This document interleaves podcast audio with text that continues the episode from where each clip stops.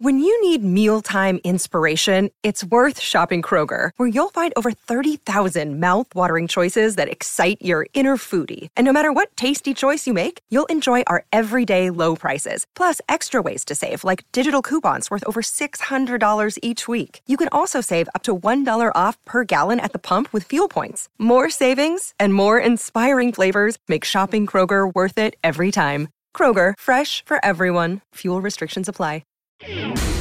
I'm James Crepia with The Oregonian and Oregon Live, bringing you the latest Oregon Ducks headlines.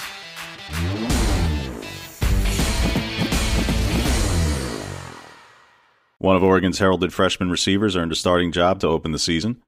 Troy Franklin will start at the ex-receiver position for the number 11 Ducks against Fresno State on Saturday.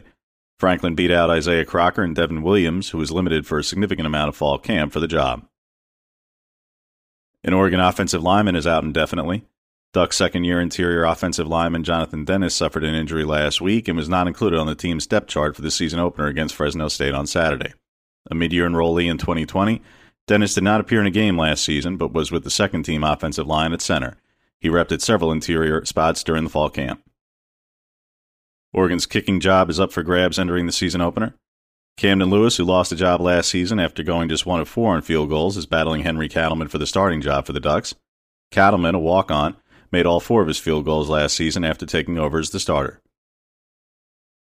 Oregon men's basketball will not host Michigan this season.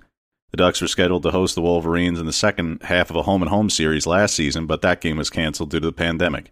The hope was to make it up this season, but it was not part of Michigan's non-conference schedule released on Monday.